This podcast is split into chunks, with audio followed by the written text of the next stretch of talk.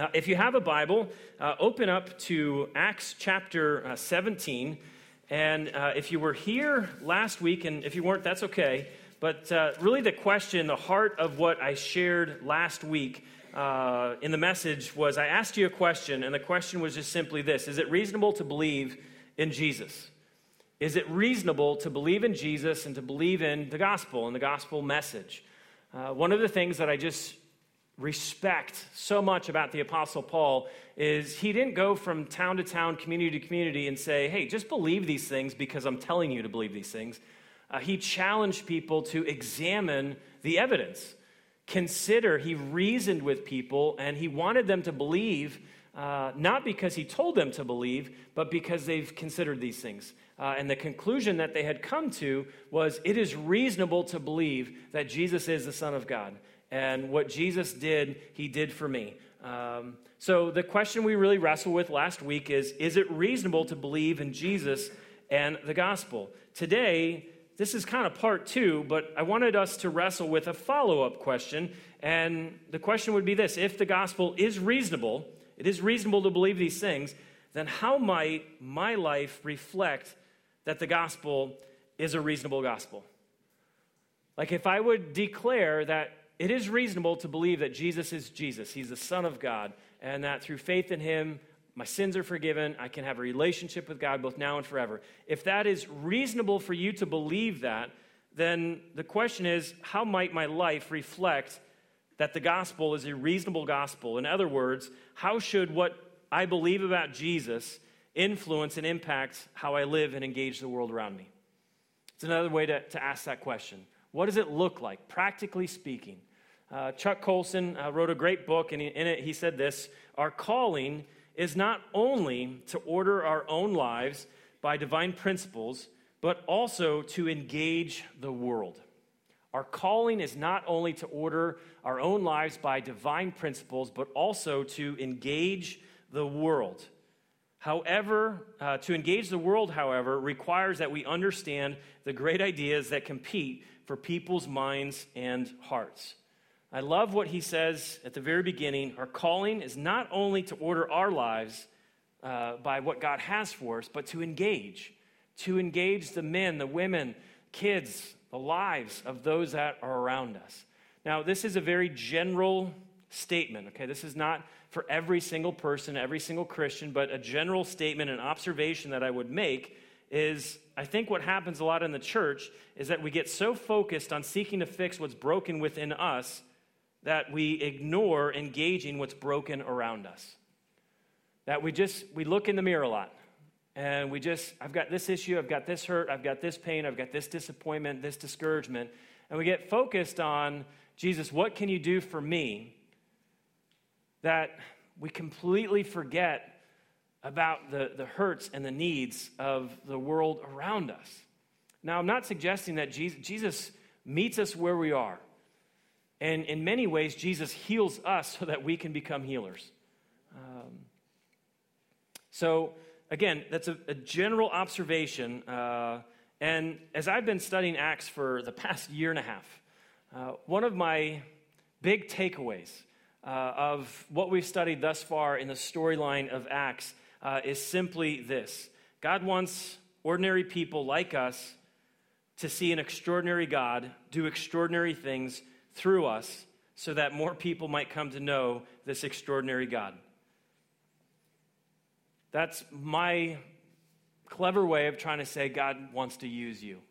He wants to use you to make a difference in the world around you and just make it more personal. He wants to use you to make a difference in your home, in your apartment, in your dorm. He wants to use you to make a difference in your place of employment, your community, the men and women that you are around I am convinced after reading the storyline of Acts up to this point uh, that God takes an ordinary person like myself uh, and ordinary people like us, and He wants to use us so that we can see an extraordinary God do extraordinary things with us and through us. Um, if you currently believe that the gospel is reasonable, so I'm speaking directly to Christians. If you've made that decision that, hey, this makes sense, I've wrestled, it's, it's reasonable for me to believe what I believe. Uh, this question is directed for you. if you currently believe the reasonable gospel, then how is it practically playing out in how you live and engage the culture around you? Culture meaning people. So, if you declare it's reasonable, how is it showing up in how you live and operate every single day? What difference do you see the gospel making in how you live and how you engage uh, those that are around you? Now, I don't know if you would agree with this, but one of the things that I love about being a Christian, uh, I am never bored. I am never bored. And I say that not because I've got some like really long to do list. I say that because I'm convinced that every person I meet or talk with, it's a God ordained moment. So every moment, every opportunity, every conversation, every situation that I meet, whether it's I'm meeting with someone for the hundredth time or I'm meeting with someone for absolutely the very first time, uh, I'm expecting God to do something. And when you walk around expecting God to do something, life is a lot more interesting. And so for me as a Christian, I'm not bored. And I, I honestly, I haven't been bored in a long time. Knowing that God wants to do something with me and through me changes every aspect of my day. It changes every aspect of conversation, people that I'm connecting with. Because I go into it with a mindset what's God going to do in this restaurant? What's God going to do in this store? What's God going to do in this conversation? What might God do wherever I might be? And it makes it a lot more interesting to live like that. And I think um, as I consider the Apostle Paul, I don't think he was bored. I see a man who was convinced that the gospel was reasonable and it radically transformed him as a man and it reshaped how he engaged everyone around him. Absolutely just changed him, but it, it transformed how he engaged the men and women around him. Uh, this morning, uh, if you're already in Acts 17, we're picking up on the story uh, of Paul was in Thessalonica. Uh, he taught who Jesus was, um, and the people, some people received it, uh, but then there was a mob that formed that forced him to get out of town because there was a lot of people who rejected and said, We don't want you and we don't want this message in our city. So he went from Thessalonica uh, to Berea. Uh, and similar situation happened in Berea. He was in Berea. There was a lot of men and women, uh, some who came to receive and accept, and it was reasonable to them. But then the crowd that formed a mob in Thessalonica traveled about 50 miles uh, to Berea and formed another mob and forced the Apostle Paul to leave Berea also. And that's where we kind of pick up the story here. Uh, and this is just reading a few verses in Acts 17, uh, verse 14 and 15. The believers acted at once, sending Paul onto the coast, while Silas and Timothy remained behind. So they said, Paul, you got to get out of here. You have to leave because your life is in jeopardy. And then, verse 15, those escorting Paul went with him all the way to Athens. Then they returned to Berea with the instructions for Silas and Timothy to hurry and join him. So Paul is by himself. Uh, from Berea to Athens is about 200 miles down the coast, traveling south. So he's got some folks who took him down there, but then he gave them the message hey, go get Timothy, go get Silas, and bring them back uh, to where I am in Athens. Now, if you're not familiar with Athens, uh, that's okay. I, I think you would be familiar with people like Plato, Socrates, Aristotle, Alexander the Great. Uh, Athens was known as the cultural epicenter, so to speak, of all things philosophical, art, architecture. Uh, there was so much that had happened and was happening in the city of Athens, and this is now where the Apostle Paul finds himself. Uh, Athens at this point in time was kind of past its heyday, uh, but it was still uh, famous, or maybe I should say infamous, for one thing. And what they were famous for was idols. Uh, there was temples gods and goddesses established throughout the entire city. Uh, first century author uh, Petronius said this It is easier to find a god in Athens than a man. And the reason he said that is the population of first century Athens at this point in time with Apostle Paul is roughly around 10,000 people. Pretty good sized city. There was over 30,000 idols of gods and goddesses and statues and temples uh, uh, constructed in the city of Athens. And so that's why they said it is so much easier to find an idol, a little statue, uh, set up to these gods and goddesses. So they were very well known, famous for their uh, idols and idol worship. Um, now, you don't have to raise your hand on this question, but are you familiar with me time? Uh, me time is the time where you're just like, you know, it's been a long day, it's been a long week, it's been a long month, it's been a long life. I just need some me time. I just need some time where I can just be with me and me only. No one touching me, no one grabbing me, no one asking me for anything, no demands on me. I can just physically, emotionally, spiritually relate. I can just check out. I just need to have some me time. Now, I'm not making a statement of me time is, is good or bad, but as I considered in our culture, I hear that a lot. I just need some me time. One of the things that amazes me about the Apostle Paul is that when he lands in Athens, he's by himself. Doesn't know anyone in the city, and no one in the city knows him.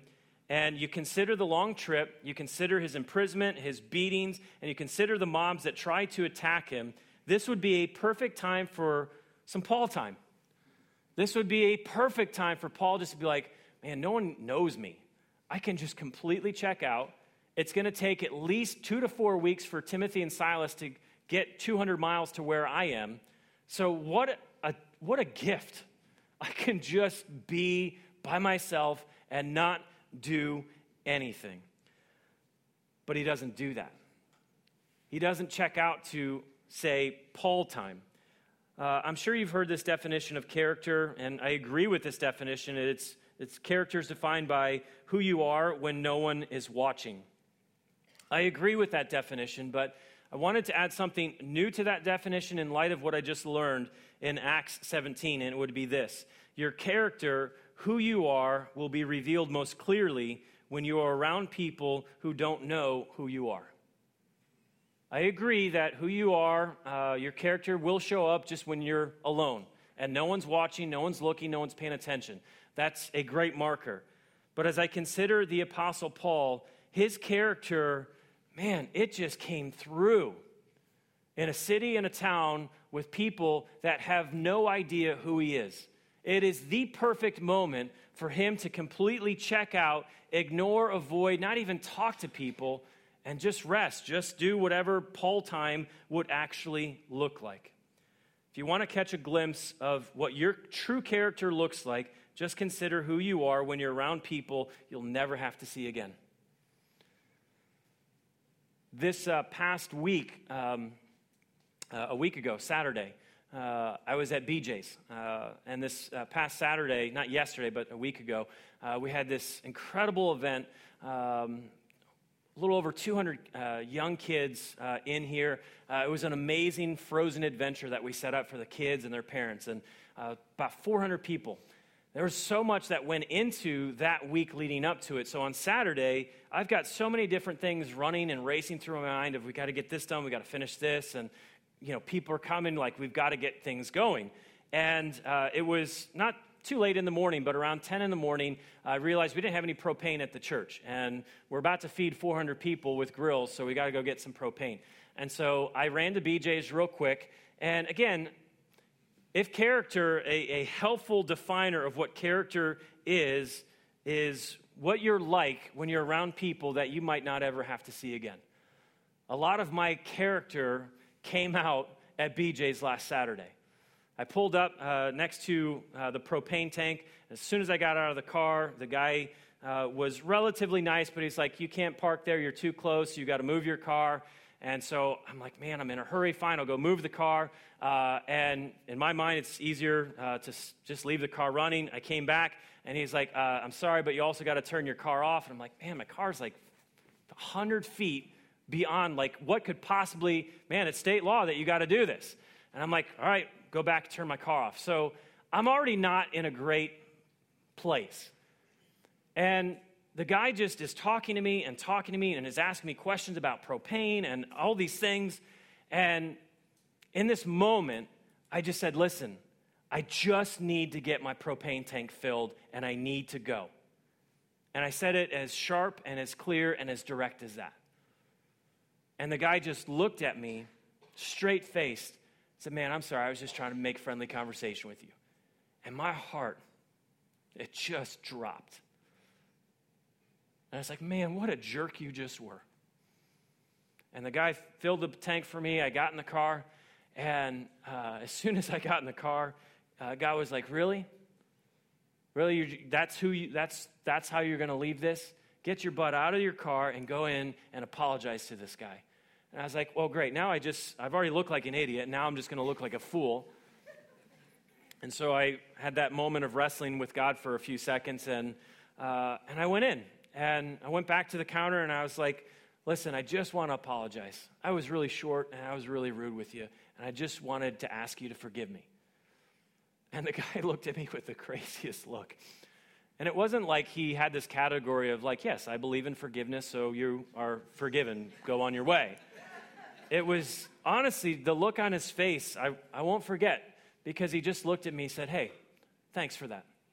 And that was it. But what was revealed to me in that moment is I've got a long way to go in having a character that is consistent and reflects who Jesus is.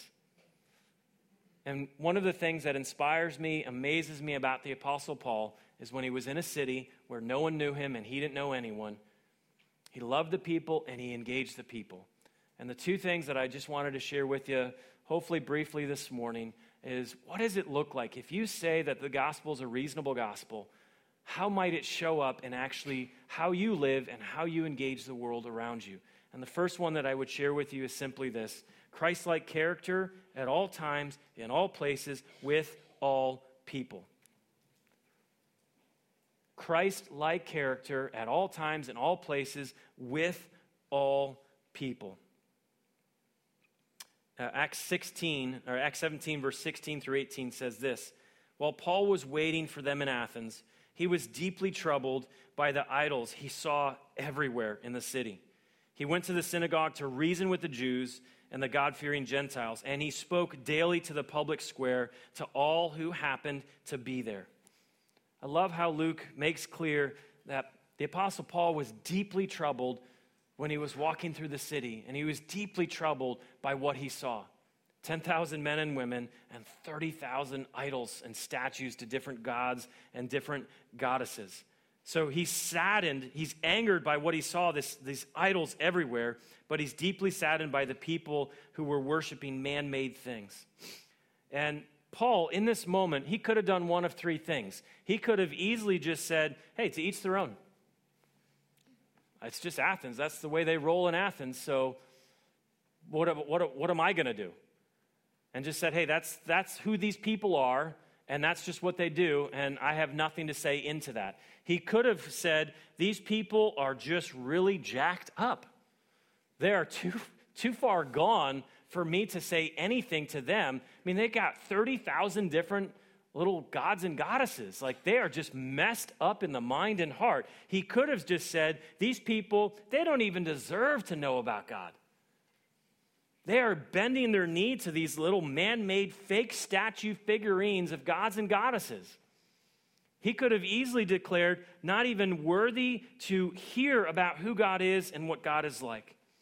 And I wrote it down in my journal like this As you grow in Christ like character, you'll see that Jesus will begin to reshape what you love to what he loves. And he loves all people. Paul had Christ like character, and I can say that with confidence because as he was in the city, he didn't have any of those reactions to the people. He knew that because Jesus loved every single man and woman and child in the city of Athens, and his character was was being formed and shaped to look like Christ. What was happening to Paul is he was beginning and growing and loving what Jesus loved, and Jesus loves all people. And so he began to reason with them in hopes to reach them. And I think this is a huge challenge for me, and it's a challenge for all of us. As I am growing as a Christian, a follower of Christ, am I actually growing more loving? Because I wasn't loving last week in BJ's. And I'm sad that that happened, but I'm thankful because God reminded me, Michael, you got so far to go on this journey. But what I'm asking God to do in my heart is to shape in me a heart that would reflect what Christ's heart is for the world around me. That I would look at every man, every woman, every child, just every person through the lens and through the heart and through the mind that God loves them all. God, I want to love all people like you love all people. Now, it was his custom that he would first go to the synagogue and reason with people. But as the story goes on, we learn that he went from the synagogue to the, the marketplace.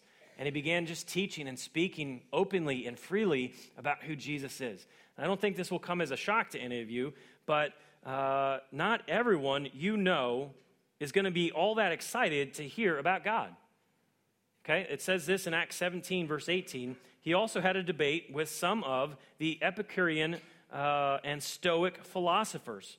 And when he told them about Jesus and the resurrection, they said, What's this babbler trying to say with these strange ideas he's picked up? Others said, He seems to be preaching about some foreign gods. Okay, so not everyone that you seek to love is going to receive the love that you have to give. And not everyone that you seek to talk about who God is and what God is like is actually going to be interested in hearing what you have to say. You might get called a name like a babbler. You might be called a fool, an idiot for believing and speaking to such things. But what I love about the Apostle Paul is regardless of their response or the reaction to him and the message that he was proclaiming, it did not prohibit him from still loving them. Even if they didn't love him, it didn't stop him from loving them. And the second thing that I would share with you the first is Christ like character at all times and all places with all people uh, would simply be this we tell those that don't know about God what God is really like. I mentioned to you before that as you grow in Christ like character, you're going to start to have desires that reflect what God's desires are. You're going to begin to love what He loves. And I would also tell you that you will be compelled to talk about Him to those that don't know Him. And I think this is where it gets very frightening for most people is great, is this the part of the message where you're going to tell me I need to talk to people about Jesus? You're going to need, I need to talk to more people about who God is and what God is like. And let me just be honest with you, it's not an easy thing. It's an awkward thing. Sometimes it can be a painful thing uh, talking to people about your faith, talking to people about what you believe, uh, about who Jesus is and who God is and what, and what God is like. For some, it's just purely a fear thing. You just, it's, I feel like an idiot. I just feel so silly talking about these things. So therefore, I don't want to feel silly. I don't want to be rejected. So I just, I don't say anything. Whereas for others, it's more of, I honestly just don't know what to say.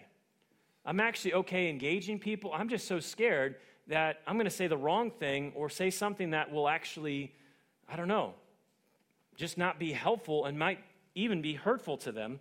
Uh, where others, you just honestly might say, you know what, Michael, my faith is my faith. My faith is just for me.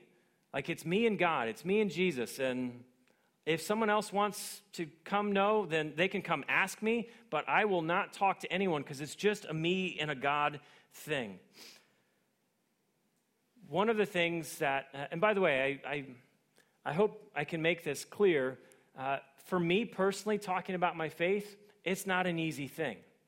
It can be awkward for me. When I try to bring things up in conversation, I get that weird thing in my throat. My face gets a little red, get a little sweaty. Like, it's hard. I get it. But one of the things that God used in my life to change how I understand and why I actually enjoy talking to people about God who don't know God, um, it's going to be a verse that I think all of us would know. Even if you've never been to church before, I'm going to guess that you've heard of John 3:16. For God so loved the world. For God so loved the world that he gave his only son that whoever believes in him should not perish but have eternal life. I actually believe that verse. I'm actually convinced that God really loves the world. And when we're talking about the world, we're not just talking about a cosmic universe, we're talking about people. I really actually believe, I am convinced that God loves every single person on this planet. And I'm equally convinced that there are many men and women in my immediate circle who don't believe that, who actually have ideas and understandings about God that God does not care about them, that God is indifferent towards them. So, one of the things that has radically changed my heart towards talking about God is I know that God loves people. And I desperately want people in my life to know that they are greatly loved by God.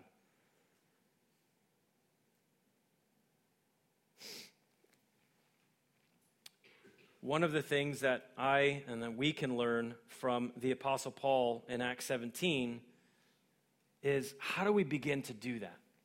How do we begin to actually share with people what we know with what, and what we believe and just where they are? Uh, and by the way, this is more of a side note that I just encourage you with. Uh, for those that just might be intimidated, scared, frightful of talking about God with friends in your life, with family in your life, neighbors, coworkers, I say this in all sincerity. There is nothing more enjoyable to me than that moment when someone, the light bulb goes on in their heart. The light bulb goes on in their heart, in their mind. And they're like, wait a minute. Are you for real? God knows me. He loves me, not because of what I've done or haven't. Like, there's nothing more rewarding and enjoyable than seeing a heart just get it and a mind get it. And uh, for Paul, he got to see this a lot. And again, in Acts 17, one of the things that Paul teaches us, and I want to finish with these things, is the idea of he built bridges between where people were and where God was.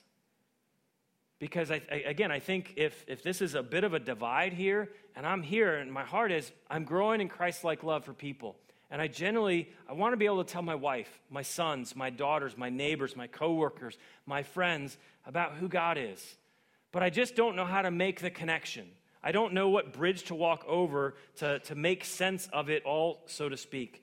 Um, Paul does this really well for us and models for us in Acts 17 what this would actually look like. Read verse 19 through 21. Then they took him to the high council uh, the high council, another uh, word for that is the Areopagus of the city. And come, tell us about this new teaching. They said, You are saying some rather strange things, and we want to know what it's all about. And then verse 21 it should be explained, this is Luke's commentary, it should be explained that all the Athenians, as well as the foreigners in Athens, seem to spend all of their time discussing the latest ideas. So Paul is being brought before these men and women uh, this, this high council called the Areopagus. And just so you know what the Areopagus was, it was a council of about 30 to 40 men. And they were known as the philosophers uh, that were entrusted with the responsibility of guarding the gate, so to speak, of Athenian philosophy. And so they would invite Plato stood before this council. Aristotle stood before this council. Socrates stood before this council. Paul is now standing in the same place as all of these men before him, and they were going to judge whether or not what he had to share with them was a philosophy that they would accept or reject. But the first thing, and here's a modern day comparison to what this city council, Areopagus, would look like, uh, would be uh, a TV talk show. Okay? Uh, you can check my math later, but there's over 350 talk shows on cable, on TV, network television right now. Uh, so I'm like, wow, our culture is not much different than Athenian culture. We are obsessed with talk show environments where there's either a man or a woman, uh, an Oprah, an Ellen, or somebody else, or just a panel of men and women who like to sit around and interview other people of, well, what do you have to say? What do you believe? What do you know? What's your experience? What do you have for us? And then they serve as kind of the judge of, well, that's silly, that's ridiculous. And we as a culture love to listen into these different talk shows. And so the, the city council, the Areopagus, the way it was set up is Paul was not just addressing 30 to 40 men and uh, 30, 30 to 40 men. Uh, the way the, the, the, the, actual physical layout is, uh, it was called Mars Hill. Okay, and this, this council, this Areopagus, met up on top of an elevated rock, as it were, carved out rock. And there would be hundreds of people that would gather around where the philosophers and the Apostle Paul would be, and, and these men and women would be listening to what was being said. So, all of this to say, after Paul spent some time in Athens observing Athens, he makes a bridge from where he is to where the people are. And he says this in Acts 17, verse 22. So Paul, standing before the council, addressed them as follows Men of Athens, I notice that you are very religious in every way. For as I was walking along, I saw your many shrines, and one of your altars had this inscription on it to an unknown God. Do you see the bridge that he just built, the connection that of where he was to where his audience was? I notice that you are very spiritual people. I notice that you pay attention. You're very religious, uh, as it were. And now he's got them listening. Well, he's observed these things. And he, he even says, I've noticed that you have an altar that even has an inscription to an unknown God. And Paul's next thing that Paul will say is in verse 23 this God whom you worship without knowing is the one I'm telling you about. He has such a nice connection, a bridge, as it were, from where he was to where they are, So now he's able to tell them about who God is. So, a question for me would be what might it look like for us? Uh, if you're going to walk, uh, if you're going to talk with someone about God, who he is, what he's like, how do you establish that common ground? What does that practically look like for you and for me? Uh, one day, uh, hopefully sooner than later, you're going to meet my friend Matt. And I've known Matt for about the past year and a half, uh, and he is one of the assistant store managers at BJ's. Uh, and I've been talking and spending time with Matt every time I go into BJ's. I try to even work it out when I know he's working, just so I can just so I can talk with him and see how he's doing. And I have told him so much about you. And I'm excited for the day that Matt will come into Genesis and meet the community that I've been bragging about for the past 18 months. My initial connection with Matt, the initial bridge, I didn't just go up to him and be like, hey, assistant manager, would you like to come to Genesis and meet all these amazing people and hear about God? That wasn't, he would have been like, what? My initial connection was I noticed he had a tattoo. And so I just simply said to him, hey, what is the, what's the story behind that tattoo? And he kind of looked at me and he was like, huh, well, and he was, anyone who has a tattoo on their body generally is pretty excited about their tattoos and they don't mind talking about their tattoos. And so he told me a little bit about the story and he had some uh, names even written. I'm like, well, who are these people? And over the past 18 months, every time I go in, he's like, Michael, I got another tattoo. Let me show you. Now, anyone who has a tattoo and you ask them about their tattoo, you know what they generally ask you? Hey, do you have any tattoos? And I was like, hey, actually, I do. When I was 18, I got a tattoo of an ichthus. He's like, what the heck is an ichthus? And I was like, it's a fish. Most people who have tattoos don't really consider my tattoo a real tattoo because it's like a little baby fish. but he was like, why did you do that?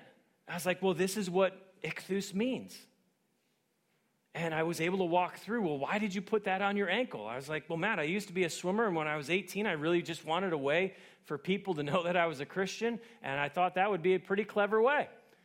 And he was like, so you just, it's on your ankle. I was like, man, it's right there. And there was our immediate connection. Now, again, my suggestion is not, well, I guess I have to go get tattoos to connect with tattoo people. I'm not saying that, but what I am saying is I paid attention to something that I noticed was important to him. The guy had a sleeve on his arm. Clearly, he was into tattooing. Clearly, that's something that mattered, was a value that he cared about. So, you might not have the tattoo bridge to walk over, and that's fine, but it's learning to look at the people in your life and say, I'm, I'm asking you questions about what you care about, what you value, what matters to you, and you begin asking those questions. You see how they spend their time and where they spend their time. If you have a friend who just goes to movies all the time, well, there's your bridge. Well, what are some movies you've seen recently? Why do you love stories? What's the plot line? Who are the main characters? Is there a redemptive narrative? And you're able to share with them. I also love stories, and I have a story that's changed me. Mark Driscoll said it really well uh, in his uh, book, uh, Reformission uh, Gospel. He said, The better we understand people, the better prepared we'll be to reach people so that God can transform how people think, what they value, and how they experience life. The radical reformission. Uh, and it's just a very simple thing that he said just pay attention to what people talk about, what they care about, and what they value. And that's what Paul did. He built a bridge with the Athenians of, I see you're spiritual, and I see you worship a God that has unknown God. Well, I want to tell you about the God that I know, this God that I speak to you of. And I'm going to share this very quickly, uh, but your next point, if you do build a bridge, well, what do you say? What, what do you talk to people about? And what I learned about what Paul did is he not only built a bridge, but he connected with them w- where they were. And I'm just going to fly through these. I encourage you to write these down and, and, go back later and look at Acts 17. But he shared with the Athenians uh, five things about who God is and what God is like. And the first thing is this He said, God is knowable. Again, verse 23 this God whom you worship without knowing is the one I am telling you about. What Paul was telling him, guys, there's no guesswork. God has revealed himself to us. You can know who God is. You can know what God is like. You can know what God cares about. You can know what God values. You can know how to relate with God, understand God, and connect with God. Colossians 1:15, write this verse down. It's, it's powerful. Christ is a visible image of the invisible God. What Paul was able to do is tell them, You're worshiping these things that you do not know, but I want you to know you can know God because God is knowable. He's revealed himself to us. The second thing I see that, that Paul does teaches them about who God is. He said, God is creator. God is creator. He is the God who made, this is verse 24 and 5. He is the God who made the world and everything in it.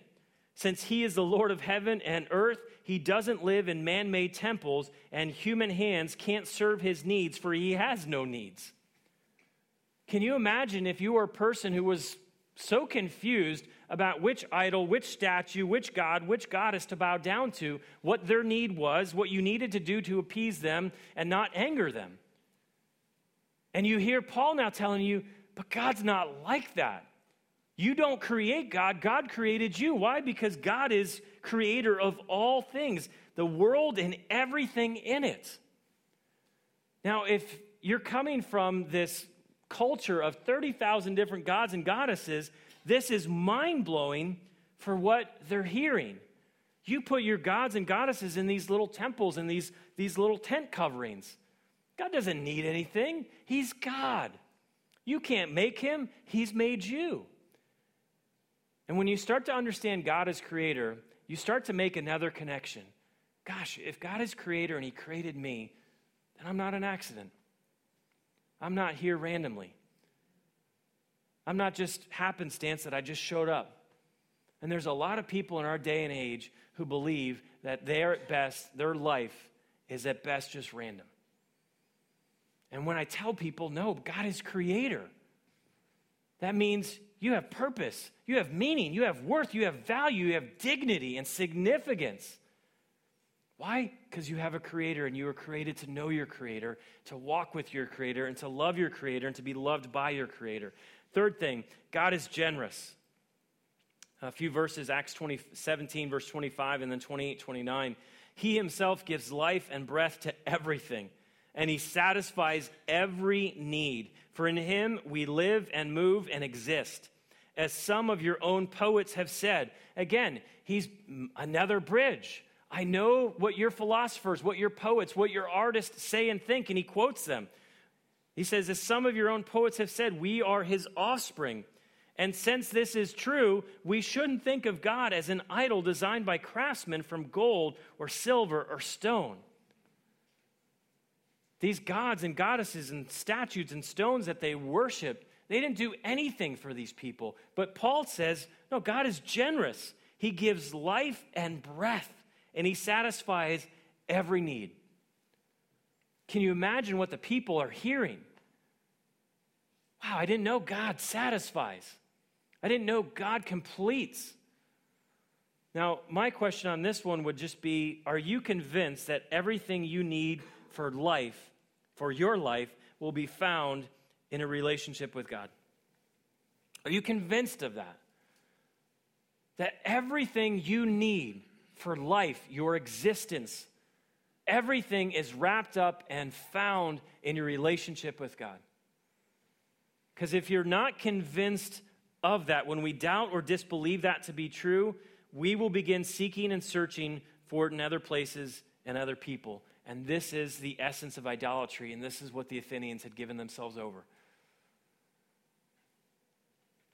Idolatry, looking to something created to do for you only what God can.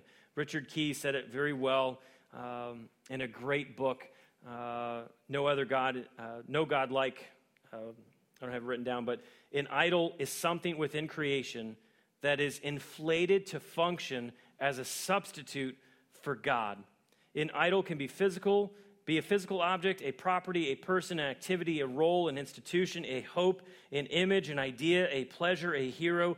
Anything can substitute for God. No God but God.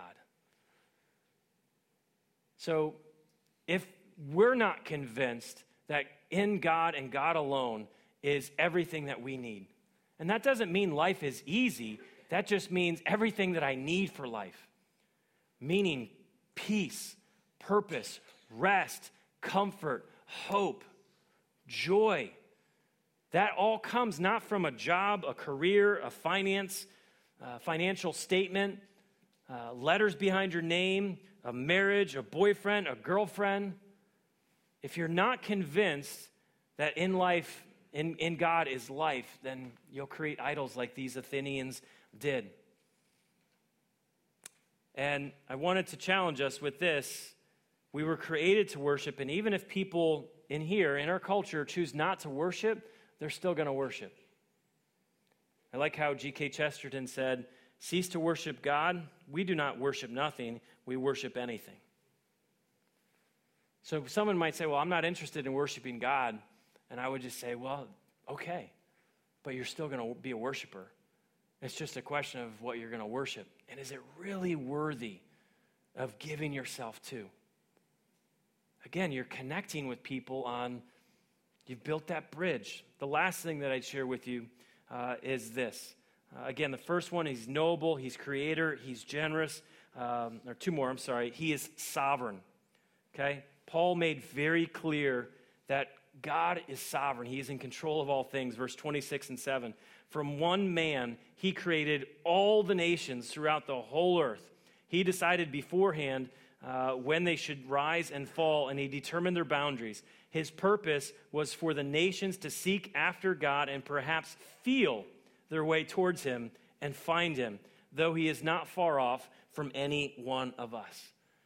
This was so contrary to how they understood God because they had a goddess who was in charge of this territory. They had a God who was in charge of this. They had a God who was in charge of the stars and the moon and the sun and the sea and the waves and the they had gods for everything. But Paul says no. God is sovereign over all things. He is in control of absolutely everything in this world and everything in your world. One of the things I wrote down in my journal was this if God is sovereign, meaning he's in control of all things, that means He is using all things in our lives to draw us and those around us towards Him. Everything in your life is being used by God to bring you to God. And everything that is happening in your life, good, bad, hard, painful, joyful, everything, because God is sovereign, is being used by God to draw other people who don't know God closer to Him. Matt Chandler said it very well. He said this the unique place uh, the unique place God places us in transforms everything we do. The place we live, work, or the activities we're involved with become less about us and more about God. He has uniquely designed us, uniquely wired us, uniquely placed us so that men and women would seek Him and find Him. He is not far from any of us because He has put us in their life. You know what? God is not far from your next door neighbor. Do you know why? Well, because you live next to them. God is not far from your coworker. Do you know why? Well, because you're working with them. God is not far or absent from your family. Do you know why? Because you're in it. If you understand God as sovereign, you can look at everything that is happening in your life and say, God's using this to show me Him because He's near, He's not far off, and He's using this to use me to draw other people closer to Him. Last one is this God is just. Verse 30 and 31 say this God overlooked people's ignorance about these things in earlier times, but now he commands everyone everywhere to repent of their sins and turn to him.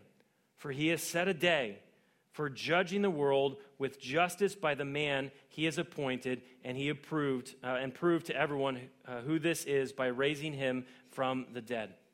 I love how Paul finishes his message to the Athenians to the Areopagus, the, the city council, to these philosophers by reminding them you need to know that God is just. God is a just God.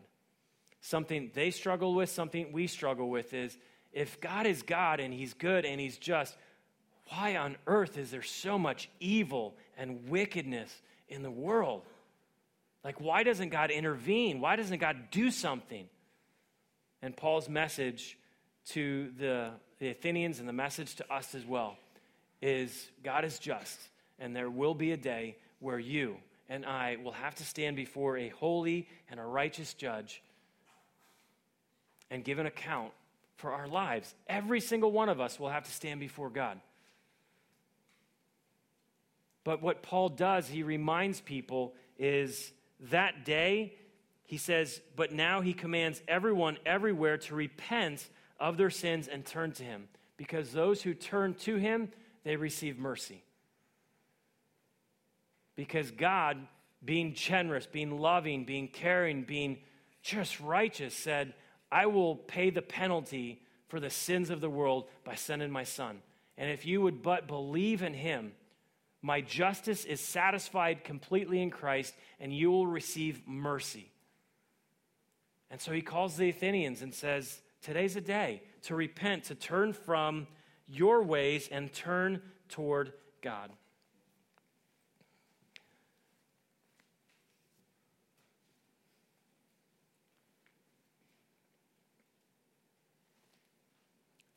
Paul is uh, inspiring. He's inspiring in so many ways, but as I've sat with Acts 17 these past few weeks, uh, I just am so reminded that God used him and he wants to use me and he wants to use you to reach people who don't know who God is and what God is like. Allow Christ's character to be formed in you. So you're not getting more unloving, more unkind, more ungracious, more short and stern and mean and cruel to people. You're beginning to actually have a heart that reflects the heart of Christ, that you love all people. And because you love him, you love telling other people about him and who he is.